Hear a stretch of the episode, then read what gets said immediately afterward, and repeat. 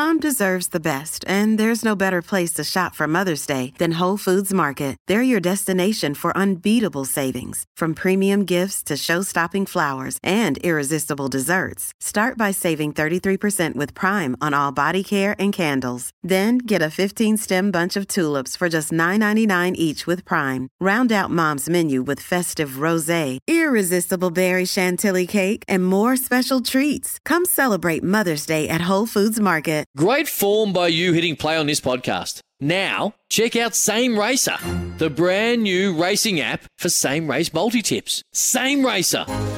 Download from the App Store and Google Play. Powered by Bluebet. Gamble responsibly. Call 1 800 858 858. On 882 6PR, inspiring stories for Bowra and O'Dea. Don't miss out on the little moments because the little things are everything. Hello, my name is Tim McMillan. Welcome to another episode of Inspiring Stories brought to you by Bowra and O'Dea. Don't miss out on the little moments because the little things are everything. Uh, my guest in this episode uh, was actually born in Victoria, in the suburb of uh, the lovely suburb of Kew, I think, in, in Melbourne. But we're claiming her very much as a West Australian now, so much so that we've even uh, made her a West Australian of the Year uh, as well. She heads up uh, the Western Australian Cricket Association and has done uh, for some time now, since uh, about 2011. So it's with great pleasure I say hello and welcome uh, to the CEO of the WACA, Christina Matthews. Thank you, Tim. Thanks for your time. Uh, you've been in the gig now for a little while, Yeah. nine years, Yeah, eight years. eight years. Yeah. How's it going? Yeah, it's it, it's good. Um, it, has been an up and down journey, but um, uh, it's been fantastic. I mean, I've grown as a person because of the job, um, which is fantastic, and um, you know, I've learnt a lot uh, of things I thought I'd never need to learn. Yeah. Um, but it, it, it's great, and it's terrific to see um, uh, the way now the cricket community has really come together. Um, you know, most people think of the WACA and the WACA ground, and they think of uh, men's international cricket and, and now um, uh, BBL. Um, but our um, our mandate is so much broader than that, and, and that's what I'm really pleased about. Yep. Um, our uh, inclusion teams have just come back from um, uh, Geelong, so our, our deaf, hard of hearing, intellectually disabled, and um, vision impaired uh, and blind team. Um, and that's the fourth year we've sent teams away to play in a national championship. So to be able to offer opportunities for people who have um, historically not been part of the game is fantastic. Yeah. I know that uh, that the culture uh, around cricket here in WA has been a huge focus uh, of yours. Yeah. Did you expect that mountain to be so steep when you first got here? Did you did you know what you were uh, what you were in for? Um, look, I no, I didn't know. Um, you know, like most people, I was familiar with the WACA ground Yep. and um, the iconic nature of matches that are played at the WACA ground. I didn't know much about the WACA, the business, um, and um, you know, had gone through some lean years on, on the field and um, had um, you know about ten years before I'd come and gone through some lean times financially. Um, the administration just before I came had done a wonderful job in building financial reserves, which allowed me to come in and, and do some stuff that hadn't been able to mm. be done before. So being able to have the, the money to make some physical changes and put some investment into our programs helped enormously. But I think it, culture is really got to come from your leaders and mm. how you behave day in, day out. So um, that's why Justin Langer was such an important part Yeah. of um, uh, employing him as a coach. Yeah, It- it really was, setting a tone. Yeah, it was about you know myself and Ben Oliver at the time, who'd been um, started three months after I did, knew what we wanted to bring Mm-hmm. um, to the organisation, and we had to absolutely make sure that our coach was of the same ilk. Yeah. And um, you know, we were very lucky for you know Yeah. s- six years. Um, uh, Justin, Ben, and I worked really closely on all the elements. Ben being our high performance manager, and, and then building our um, staff team too. Yep. So everybody, players and staff, understand the values and the, the culture we want to bring. Yeah. Uh, I want to go back to your own cricketing Yeah. days, and we'll get to um, you know your uh, achievements with the national team uh, shortly, because you know you played for for Australia on, on many occasions.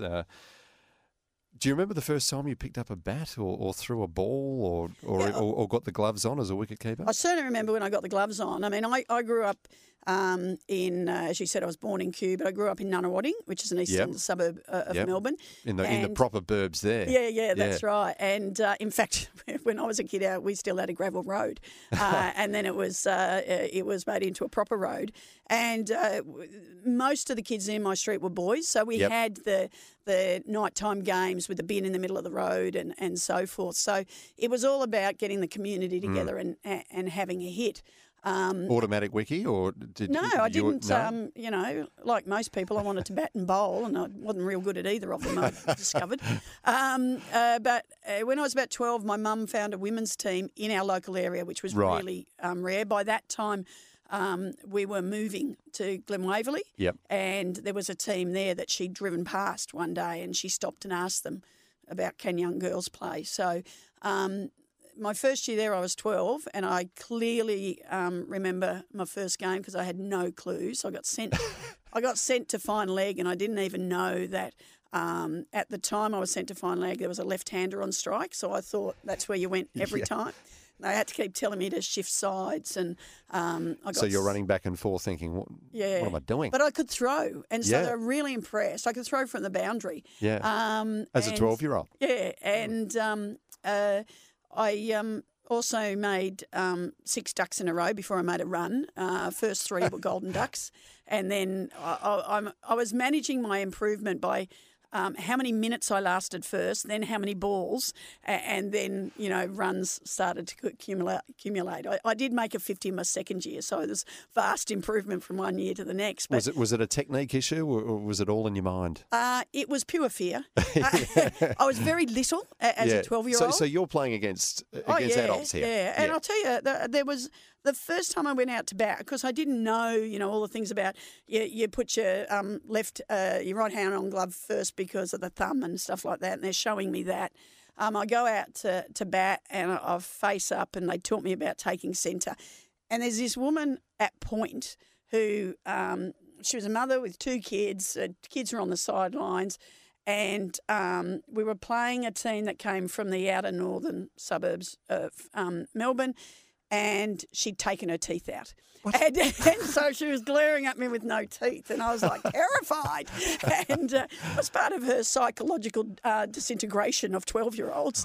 And um, I was just like bang out straight away, just a simple uh, catch, I think, to her. Yeah. Um, so yeah, I think it was just um, sheer terror, and um, but I loved her. I loved it straight away because um, I I've always, and that's that's what I love about what I do now. It's about community and being part of something. Yep. So being part of something with others, all trying to achieve the same goal, Mm. was I kind of felt like I was home. Yeah. Yeah. Must have been daunting though. I mean, I imagine you were probably the only girl in the street when you first played Yeah, with yeah. The, with your neighbours, Yeah. and then as a twelve-year-old, Yeah. surrounded by these these adults, Yeah. six ducks in a row. Yeah. A well, lot there of people one would other have girl uh, switched, who was switched 13. sports at that point. No, well, um, there was one other girl who was 13. Right. And she had an Indonesian father and an Australian mother. And in 1972, Hmm. in Glen Waverley, I was like, I'd never come across someone who ha- was of Asian background. Hmm. But we became really good friends. Um,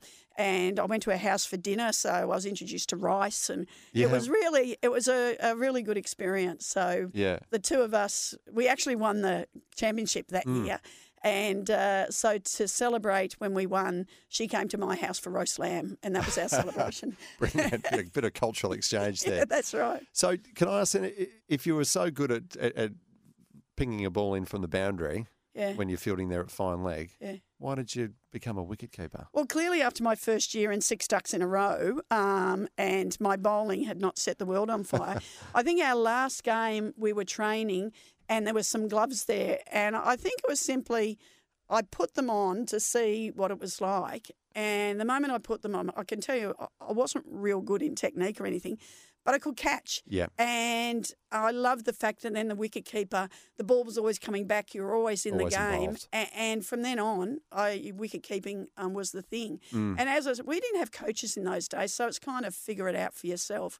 But I obviously had some drive because as a, you know, by 15 and 16, I was writing to Rod Marsh about Mm. he'd started wearing cut off pads. Where did he get them done? He just had a bootmaker cut off his um, uh, batting pads and things like that. So Yeah. I was clearly. Did he get back to you? Yeah, yeah, he wrote back to me. Um, Brilliant. And uh, um, it was uh, it was really um, lovely. And I, you know, used to hang out at the MCG with my friends to get autographs um, from all the players. Because in those days, you'd go down to the, the last session was always open the gates and Yep. you could go in Yep. and you'd learn where the players come out. And in those days, you know, they just leave the game and you know, no security, no anything. Um, so I just got really engaged in the whole thing, and obviously Rod Marsh wa- was the gun. W- Was the he your hero then? Yeah, yeah. Yeah. A- and um, I just loved the way he dived, and that became a bit of a thing for me. Um, and uh, eventually I read his book, so I, tr- I copied his training methods. Um, then Ian Healy wrote a book, and you know, sort of I learned a bit from him. And ultimately, I, I went to Queensland a few times and trained with Ian Healy. Right. Uh, and it was fifth, it was fantastic. Yeah. And um, And what did what did you learn from them from those direct uh, engagements with those people? Um, was it more sort of inspiring and, and, and mentoring, or did you actually no, get it was. some, I mean, Ian in well? particular was good because he just trained with me. Yeah, uh, and we talked. Mm. Um, and so it gave me confidence that, um, because I think as a female in that um, world, you kind of saw, well, I saw myself as not as good Mm. as them, but when you trained with them, you realise, well, well, I am as good. I'm doing the same things, and and you know, I'm, I'm catching as many balls and, and things like that. But a lot of it was just learning new training drills Yep. and chatting about wicket keeping. Um, Yep. There was a guy called Mark Atkinson who came from New South Wales um, and eventually played for Tasmania. And when I moved um, to Sydney, um, he was just breaking into underage Yep. teams and things.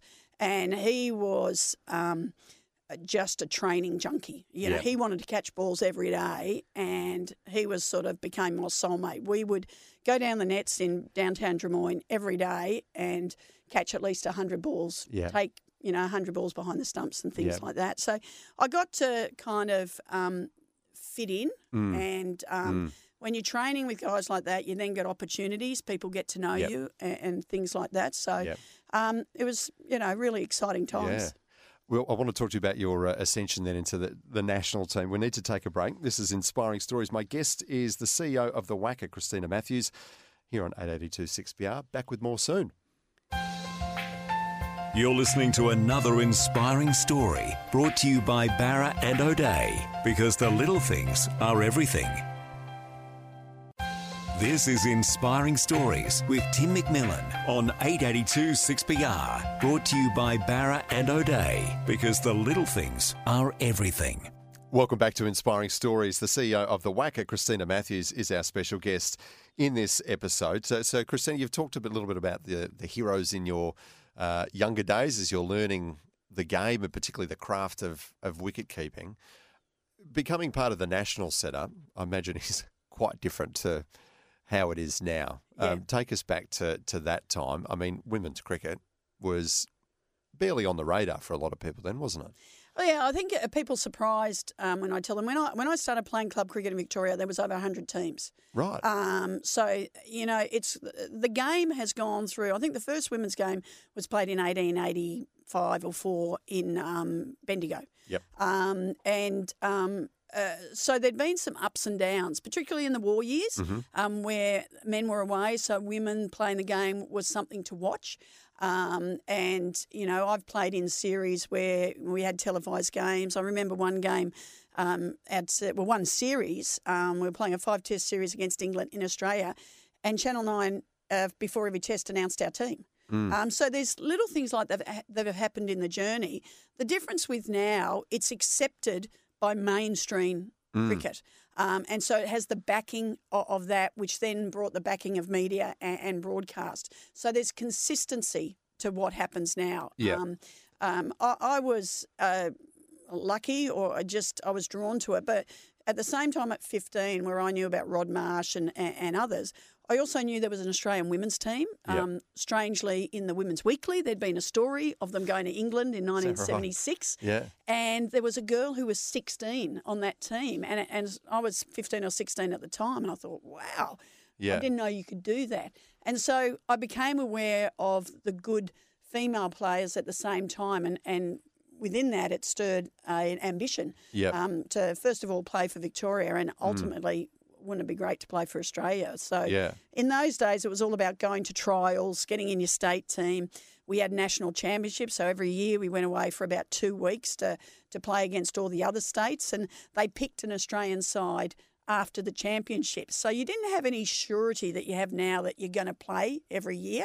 It was pretty much down Yeah. to if you had a bad tournament, unless you're you know like a superstar, you're not going to get picked. you're out. So it Yeah. was much more ruthless. Yeah. Um, and um, you know, at times political. Mm. Um, you know, if you didn't speak the right way or dress the right way, you know, maybe the selectors wouldn't look your way. And um, uh, so it was a, it's a, a decent framework. But you know, I'm pleased to be able to say, coming into administration, I helped change Mm. some of that, Mm-hmm. A- and um, uh, I think.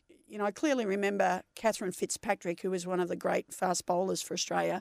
She got dropped in a series just after I retired because she'd had a bad tournament. And uh, Belinda Clark was captain by then, and we had John Harmer as coach.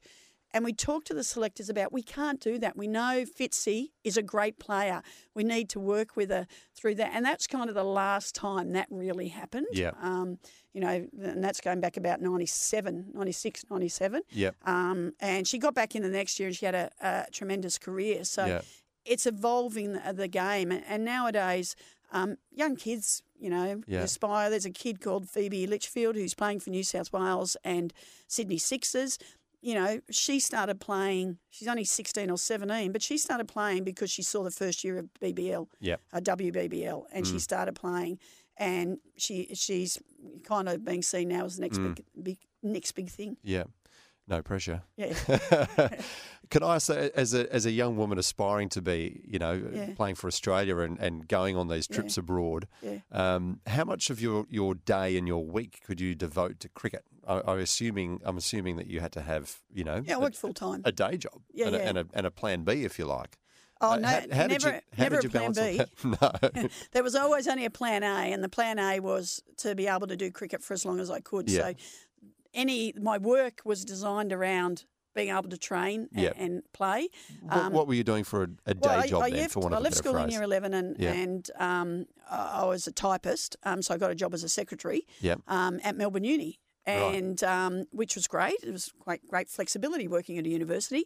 So I could get to training. I could train at lunchtime if I wanted to. Um, I could train before work. Um, and, you know, they gave me the time off um, uh, to go and play, um, predominantly um, leave without pay because um, you often didn't have any holidays um, left. Um, and, um, you know, it was it was a great experience. But Mm. about, oh, I think when I was about 23 or 24, I thought to myself, I'm going to be working for a very long time. I should try and work somewhere that I like what Yeah. they do. Um, so it's very, very um, logical in my thought. I thought I'd get a job as a secretary in a sports association Yeah. because then they would understand what I was trying to achieve as a cricketer. Yep. So it took me about three or four months, but eventually I got a job with what was the Victorian Football Association, then is now the VFL, Yep. um, and, and got a job as a secretary there. Um, and, and things evolved from there. I then went got a job in administration in hockey. Yeah. Then got working for Women's Cricket Australia as a development manager, and it evolved from there. But everything was aimed at being able to play cricket. Yeah. Yeah. That, that was your, Yeah, yeah. your primary Yeah. objective when you Yeah. wake up in the morning. And it never occurred to me that I couldn't do that. yeah. Yeah. Yeah. I suppose you have to have that, that belief, that Yeah. determination, don't you? Yeah. Uh, and you went on to um, play 20 tests, 47 one day internationals, uh, spanning 11 odd years, 84 to 95. Yeah. Uh, multiple World Cups, 88 and 93. Record number of dismissals for an Aussie wicketkeeper. You, you, you were vice captain. I mean, we, we simply don't have time to go through all of those achievements. But what are the standout memories for you? You know, tours to India or to England that, you know, just magic moments that really stick in your mind. Yeah, look, I think there's really three key moments as a player. Um, my first tour was to India, Mm. um, and I'd never been overseas um, before. I'd never. So that was the first time you actually had a passport and used Yeah, it? yeah, yeah. yeah. right. And um, I'd never eaten anything except meat and three veg. Except that one time you went round to your Yeah, Indonesian that's friend right. And, as a uh, 12-year-old. that's right. Uh, and you know, I didn't eat rice again after that. Um, so here I'm going to India, and uh, I think I lived on naan bread and chips. They they would make chips for us, and I, I, I Like was Warnie just- taking his tins of baked Yeah. beans over there, yeah. I was the sickest person on the tour, and I just kept going. It was um, uh, hilarious, but it was it was a life changing Yeah. moment um, to to leave, you know, sort of downtown you know, Glen Waverley as it was, um, and go to India. A- And you know, kind of not really having lived and seeing what you see there, the extremes o- of um, uh, uh, richness um, and wealth, and the the really bottom end of, of poverty. It's it's just amazing. But through it all, you've got this amazingly happy people who are just um, obsessed with cricket. Oh. Um, and um, Obsessed. we were there for Yep. six weeks. We went all over the country. We met different people. We met Indira Gandhi three months before she was assassinated. Is that right? Yeah, and, and, and How that, was that? Was that just a, an organised team? yeah, an organised team thing. We went to her compound. Um, we had a team photo with her. She um, uh, uh, greeted us all, shook all our hands. Do you remember, she did she say anything to you? um, just very uh, lovely to meet you. Mm. Um, and but I remember shaking hands with her, and I felt Mm. a, a spark up my arm. She had that magnetism Mm. um, that you just and, and she glowed. She sort of had an aura around her. Um, and um, uh, when she was assassinated. Um, each of us, as members of that team, felt we'd lost someone. That's the impact Yep. um, she had on us. It was really uh, uh, amazing, and um, the the the funny thing about it is the security in that compound because she was assassinated where we met her. Yep. The, for us, no cameras, no this, no that, and she's assassinated by her own guards. I- It's just it's an amazingly confronting world that they um, live in. So so that um, was amazing and, and set me up for a career. Um, a- and then um, we um, we toured England in '87. We had a five test tour here, which was unbelievable. But we toured England in '87, and we were away for ten weeks. We did a week in Ireland and then nine weeks in England. And I remember waking up mor- one morning thinking, I'm a professional cricketer. Um, wasn't getting paid or whatever, but all I have But to do it. every day is train or play. Um, and I'm with people who want to do the same thing. I just thought it was um, magic. We played at Lords, um, and um, you know there was just amazing buzz around the whole tour. And then we played the World Cup in '88 in Australia, and we played the final at the MCG. So growing up as a Victorian, playing on the MCG was uh, amazing, and we won. And I just remember that night when we had our celebratory dinner. Uh, no one could get the trophy off me. I was just so proud to, to win a World Cup. Yeah. Um, uh, because you talk about world events, and, and that's the thing for cricket. Yep. Uh, it was 50 over World Cup, so it was a great experience. Do you still get the gloves on occasionally now? Not if I can help Or it. pick up a bat? No, no, No? no. I, Justin Lang and I played in a media match um, a few years ago. Um, and we both said, let's not do that again. it's yeah, there's no way up from from from So that. when was the last time you actually experienced, you know, bat on ball? uh, four years ago.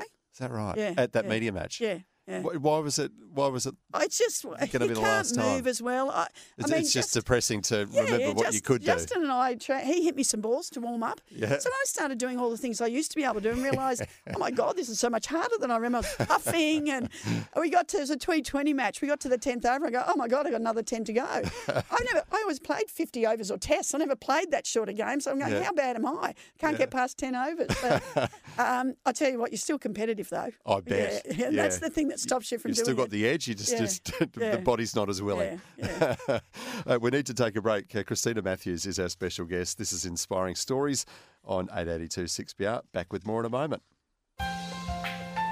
You're listening to another inspiring story brought to you by Bowra and O'Dea because the little things are everything.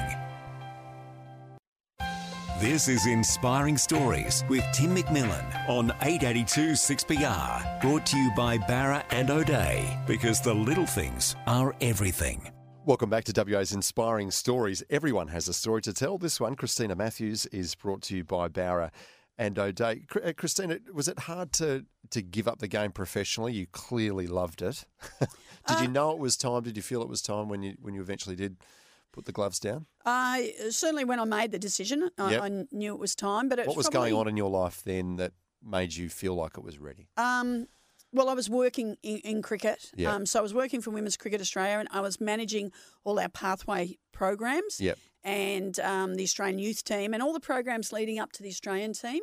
And I knew the Australian team setup could be better, but I wasn't allowed to have anything to do with it while I was playing. So I was one of the lucky ones who was able to step out of playing and still be in the environment because I moved straight into them being able to um, uh, set up the framework. Um, for the Australian team, so but it took me two or three years of thinking about because I retired when I was thirty five. Yep. So from about 32, you're kind of going, should I or shouldn't I? But then the moment comes and it's right and there's no doubt. Mm. So I think if you're in that mind frame of should I and shouldn't I, you're not ready. Yep. Because when you're ready, you know. Yeah. And um, so I was able to um, step out and start, um, uh, as I said, managing the program. And that's what I really love is, you know, being part of a team is good, but just making things better. So my job, no matter where I am, is ensuring that it's better than when I left. And in the team, I was the same. I want to make sure the team culture is better when I left it than when I came in. The programs I ran and the, the same at the WACA. Um, and in my playing days, I was a bit unusual because around my early 20s, I, I sought sponsorship for myself with bat companies and, and um, clothing companies and things. And then I organised for other players. How did that go, it. by the way? You know, was it a, it was, was just it a real struggle? no, it was just um, real naivety. Yeah. I just, you know, you say, oh, well, I'll ring them up. That sounds extraordinary that you were having to go out and knock on doors yourself Yeah, to well, get to get your stuff, your gear paid well, we for. didn't get anything. We, we, we paid for anything. And, and, you know, some people chose not to buy their blazers and things. So they just Yeah. borrowed someone who'd played before and, and things like that. So it was kind of just the world we lived in. So, um, you know, you get to know different companies, and uh, you know, there, there was a bat company called um, Simons out of India, um, and they were trying to break into the Australian market. So I just rang them and said, "Look, I'm, you know, I've just played in India. I've bought a couple of bats there. I'd really like to talk to you." And they said, "Yeah, come in." And you know, they were just giving gear. There was no money attached to it. So then I got a couple of other players to sign up with them, and um, you know, working at the VFA, I came across a few different suppliers. So Puma supplied me my gear, Yeah. um, sort of my whole playing career, and then. Um, uh, after about four years of playing for Australia, I switched over to Kookaburra Yeah. and was with Kookaburra for the rest of my life. And even now, I'm a bit obsessive about everybody using Kookaburra gear. They were so good to me. Um, and, um, you know, I just thought it was Christmas. You'd go down the Kookaburra factory in Moorabbin in Melbourne and they'd take you around the warehouse and go, okay, what do you need? And, Yeah. and, and things like that. And We won't talk about the Kookaburra ball then. That seems to be uh, losing favour with some. Oh, the, you know, it's it's interesting, isn't it? The ball is is um, such a, a topic of, of conversation, but it's obviously a hard art because not many people make them. No. Yeah, so um, Yeah. yeah. I have a bit of um, sympathy for them, but they're the experts. They've got to get it right. Absolutely. Yeah. Um, do you remember your last game as a, as a pro when you, you, you obviously know you're retiring? Yeah, Do you- yeah. how, how was your you know your last innings and your last stint uh, behind the, Yeah, the was a, stumps there as, as a keeper? it was a test match in in uh, New Zealand. Yeah. Um, I remember the team did a guard of honour Mm. for me, which was uncommon in those days. So, you know, it was um, really touching. I remember the last time I batted because it was completely irresponsible. I thought, I am just going to enjoy that. And I threw my bat at everything. And I came off, and the coach and the captain said, What were you doing? And I said, Go blaze of glory. enjoying myself. and they said, "Can you not do that in the second innings?" Anyhow, we didn't have a second inning, so uh, I, I didn't uh, get another chance. So you Um, won obviously, or did it rain out? no, we Yeah. had it was a draw. Yeah, yeah, Uh, it just yeah. petered out because we were playing. Um, when we started, we only played three day tests, Yep. and then we moved to four. Yep. And we've played one five day test um, in history, and I was playing in that. Um, so I have I have a, a, a bit of understanding of where the guys are coming Hmm. from on wanting four day tests, but um, because you you do adjust. Um, but uh, yeah, there was more draws than wins and losses Yeah. um, in Test cricket for us at, at the time, and um, uh, yeah, the the last game it was really um, emotional. I, I was probably um, more emotional about my last state game because that's what you did it all the time. Yep. Um, so um, again, I remember the coach of our state team bringing me a rose for my last team meeting. But more than anything, I remember the last time I had to warm up. That was just gold. I was just like stretching, going, I don't like to say anything else, but I don't have to do this ever again. It's the worst part of your day. It's, oh, go for a run and do. I mean, they don't do it like that anymore, but it was just go for a lap. We'll do these stretches. It was just, oh, it was Yeah. so tedious. Last stretching routine you've Oh, done. yeah, pretty yeah. much. um, I want to talk about the, the you know the cultural reset that you set up set about instilling here in in, Yeah. in WA, and, and particularly on the, the topic of mental health. But um, if I may, um, mental health became a real priority for you, particularly after the, the loss of your father. Yeah, yeah. Um, can you can you tell us about that and how that impacted you know you as a as a young person growing up? Yeah, so my, my father um, committed suicide when I was 17. He was 47. Um, and obviously, that's a, a big shock uh, Mm. to the family. My brother and I um, found him, um, uh, passed away. And um, yeah, I mean, it's obviously a defining moment for Because that's a that's a that's a big time, and seventeen is you know, Yeah, it's it's a really important stage. And I was life, like, we, he and I spent a lot of time together. He was Yeah. the one who took me to cricket, who practiced with me, and, and all that um, sort of stuff. He'd become president of my cricket club, Yep. and, and and so forth. So for me, it was a, a, a big hole, but it was also um, it's an incredible learning experience um, for all sorts of reasons. Now, th- this is back in the seventies, and you didn't talk about it no, because if you talked about it, you were mad. So the only people who did that were mad people. Um, no one talked about mental health or anything like that. You were just nuts. Um, and so, you know, for effectively 10 years, we talked about the fact that he'd had a heart attack. is that Um, right? So yeah, so it was publicly put out there yeah, yeah. as a now, heart attack. most Yeah. people knew, Yeah, but when we talked about it, we talked about it being a heart attack. right. And then I just remember one day, and I never spoke about it eh, other than that. One day I just thought, this is ridiculous. I, you know, I've got to be able to talk about it. And when I remember it was a very clear decision, I said, when the next person who asks me, I'm going to tell them. Yep. And because it's a shock to people. So you've got to be ready for them to also be shocked. So you've got to be able to carry the conversation on because they don't know what to say. And through those days, you had a lot of people who talk about suicide as the coward's way out and, you know, and all that. So I then took it as a chance to um, use my experience to let people know maybe that's not what it's about. I don't think um, in those days we wouldn't have known. I, I couldn't tell you why he did it. Did he have mental health issues? Mm. You can only assume that he did, but was it anxiety? Was it clinical? We don't know. No clear signs that you can remember that No, no. might have No, given and he some didn't- rise to it. Yeah, he, didn't write a note, you know, that told you about his angst. He just yeah, he basically just wrote a note to my mum saying, "I'm sorry," you know, love Ron. yeah. Um, a- and, so it was never clear to us what he, um, what his challenges Yeah. um, were, um, and um, so you know, sort of gave me a chance to educate people. And then as I got older, um, you know, I understood my own mental health challenges, whether that's um, anxiety, um, whether that's situational depression or anything like that. And the one thing I learnt from it is the fact that it's never that bad. Like Yep. you start thinking about how bad something that someone wants to not be there the next day. yeah. Um, so it taught me that nothing should ever get that bad. Um, and, um, you know, over time, I, I have a lot to do with the Ride for Youth and Youth Focus um, here. Um, and that's just my opportunity to raise some funds and create um, a, a um, environment where young people can now go Yeah. a- and talk about um, these things. I mean, it's so prevalent in society now. I mean, it's great that we talk about it, but I'm not sure that we understand it the way we need to Yep. understand it, particularly in sport. Mm. And I sometimes get frustrated um, when athletes go on a bender and then they have a break for mental health.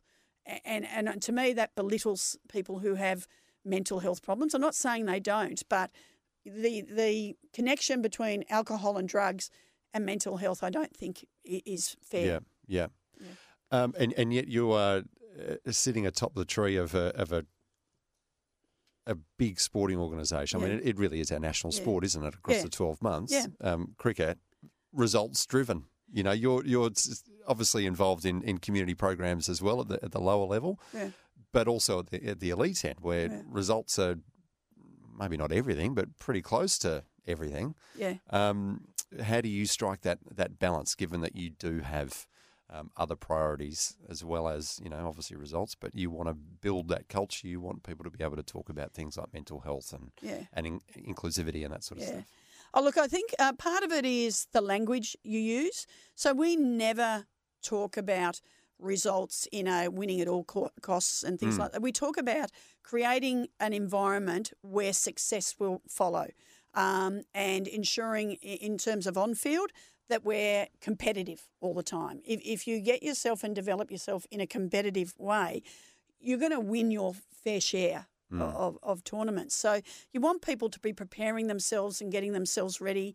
Um, the the mental challenges that come with um, an environment like we're in that um, results, i.e., um, whether you get a duck or a hundred, affect you in, in terms of how you approach the next game, um, what you've bowled like, and things like that. So we we try and help our players understand and how to uh, manage that. Um, uh, you know, I think you know, I'm, I'm a firm believer that the stuff that went wrong with um, Australian cricket a couple of years ago was because we got singularly focused on winning Yep. at, at, at all cost. Which is an easy trap to fall into, isn't Yeah, it? and you don't even know you're Yeah. doing it.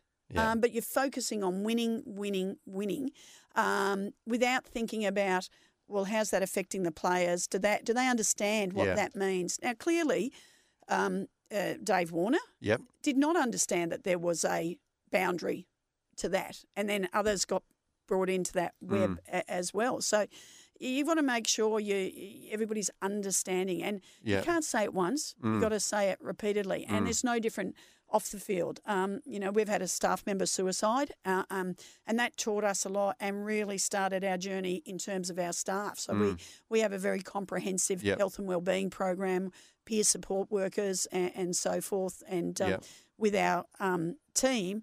Um, uh, we've got a full time psychologist, player welfare managers, so that we've got the resources players need and our staff need as well. Yeah. Just on the on that ball tampering moment, obviously Steve Smith and, and Dave Warner would have gone into their own support networks and setups in, in New South Wales. But um, I'm not sure if you're at liberty to talk about it. But do you, what did you say to a, a, a young and, and vulnerable Cam Bancroft when he came back to WA?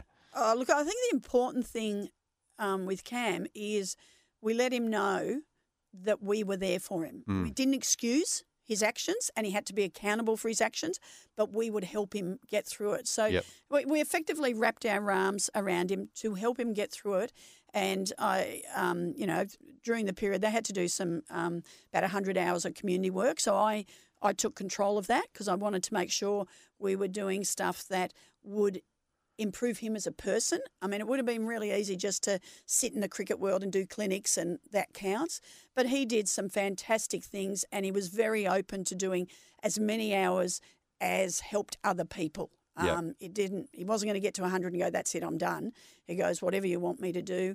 Um, it was for him. It was um, he was grieving. He'd lost the the most important thing in his life, so he went through enormous ups and downs. But our sol- psychologist was fantastic. Was there for him whatever he needed. It.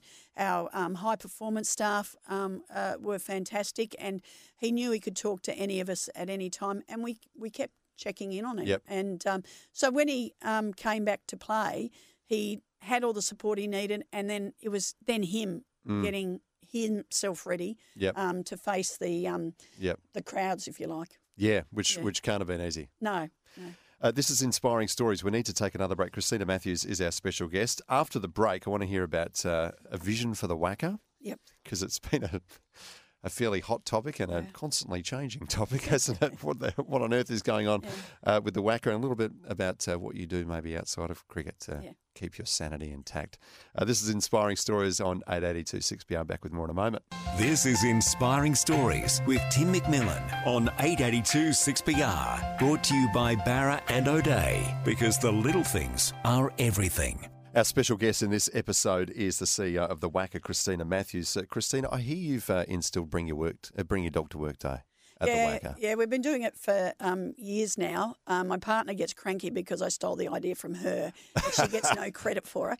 Um, Well, but here's your chance. yeah. and um, but yeah, we just uh, every Friday someone gets to nominate and bring their dog. So it's it's just dogs running amok at the WACA. Oh, they know it's, it's yeah. one person at a time. Oh, if, if they've got two dogs, they can bring two, but it's Right, one dog at okay, a time. yeah. Except with mine, I just bring them randomly. Yeah. And Well, you're the uh, boss, yeah, yeah, Yeah. So, uh, but it, it makes a massive difference. Yeah. And um, you know, it just relaxes people. You see all those stories about Yep. Mm. um, aged care and taking animals in. It's the same thing in your workplace. So You're a mad keen cyclist. yeah. I hear. Is Yeah. that is that therapy for you? Just getting away, getting on the bike, and just pounding out the miles. I'm a mad keen, not very good cyclist. Um, yeah, it's just uh, it's getting out in the open air. It's exercising. Um, you know, I'm a bit older now, so running's really difficult. And cycling, you don't get the same ache in your joints Yep. as you do. Um, I, I probably got into it because of the Ride for Youth, doing the Albany to Perth ride um, a, a few times, and and now every year we do a cycling trip with a group of friends to a destination in Europe. So Yep. a ten day trip. It's brilliant. It's a great way to see um, the world, and it ge- it gets you out of the big cities and into the sort of little villages. So it's fantastic. Yep. Um, but I've also discovered the joys of electric bikes. I've got an electric bike as well, and I tell you, that is the best fun. Every That time I get on my electric bike, cheating. I, no, I'm like I'm 12 years old. It's brilliant. Um, there's been a lot happen, obviously, with cricket here Yeah. in, in terms of infrastructure as much as anything. Obviously, you know, you've yeah. overseen the Yeah. the explosion of the BBL. We've now got uh, this Yeah. magnificent Yeah. uh, Optus Stadium here. Yeah. What is the WACA going to look like? Gaze into your crystal ball. Tell us what is the WACA going to look like in five years? Oh, in five years, um, it'll be uh, a maximum uh, capacity of 15,000 people. Yep. We're looking at a permanent capacity of 10 with uh, 5,000 added in for whatever events are. Um, it'll have um, really good community facilities as what we, as well as what we need for our high performance and our staff and our um, uh, how we deliver our programs. An indoor centre that can be used by community groups as well as um, uh, cricketers. So any sport, pull the nets back and they can do indoor training, which is sadly lacking i- in um, um, Perth. Um, we'll have um, uh, modern um, function facilities, cafe, uh, an interactive museum, Yep. um, and um, an open public space that where we possibly can have events for Perth Festival, Fringe Festival, Great. a- and areas where the local community Yep. can come a- and, engage. So A real multi-purpose yeah, venue. yeah, Yeah. Um, a- and, for the whole community. And you know, I talked about our um, disability programs, ensuring we got the facilities that make it easy for cater for- them for to um, Yep. train. Yeah, And yet we sit here in a beautiful new studio in our beautiful new stadium here uh, at Optus Stadium, and we still don't know if we've secured an India test. Does that just astound you? yeah. I, look, I'm. I- just don't understand. To me, it's so clear Yep. um, that this is the best stadium in the country, other than capacity. MCG Mm. is obviously bigger. Um, i its time zone is perfect um, Yep. for India. Its time zone for a day night test in the East Coast is perfect.